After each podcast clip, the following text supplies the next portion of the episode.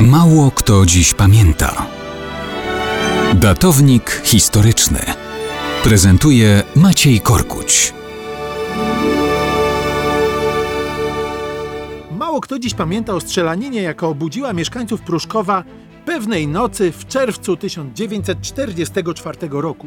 Przy ulicy Stalowej 7 mieszka kapral Polnisze Policajst 23 Komisariatu w Warszawie.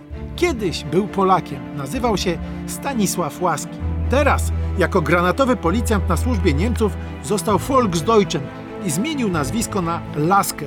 Gorliwością w pracy dla Rzeszy chce zasłużyć na kolejne awanse.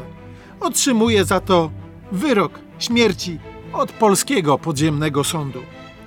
Czerwcowy dzień 1944, godzina 20. Do domu przy ulicy Stalowej wchodzą żołnierze AK. Pytają o Laskiego. Nie zastają go. Trudno, nie ma wyjścia. Wiążą wszystkich domowników. Czekają. Laskę niczego nie podejrzewa. W końcu wraca do domu. Zostaje obezwładniony i rozbrojony.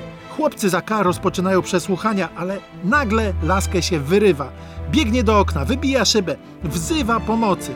Obok jest fabryka pod niemieckim zarządem, chroniona przez uzbrojoną straż przemysłową, czyli Werkschutz. Alarm jest skuteczny. Akowcy nie mają chwili do stracenia. Trzy celne strzały. Są przekonani, że kładą granatowego policjanta trupem.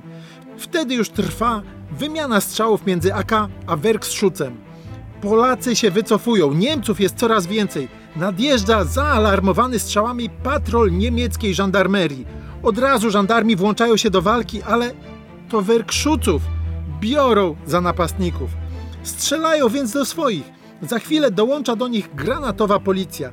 Sytuacja wprawdzie się po chwili dłuższej wyjaśnia, ale chłopcy z AK są już daleko.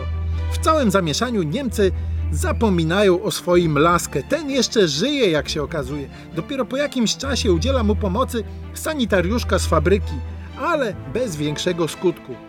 Policjant i świeżo upieczony Niemiec w jednej osobie umiera dwie godziny po północy. Wyrok wykonany, po stronie AK strat własnych nie ma. Krótko mówiąc, akcja jak malowanie.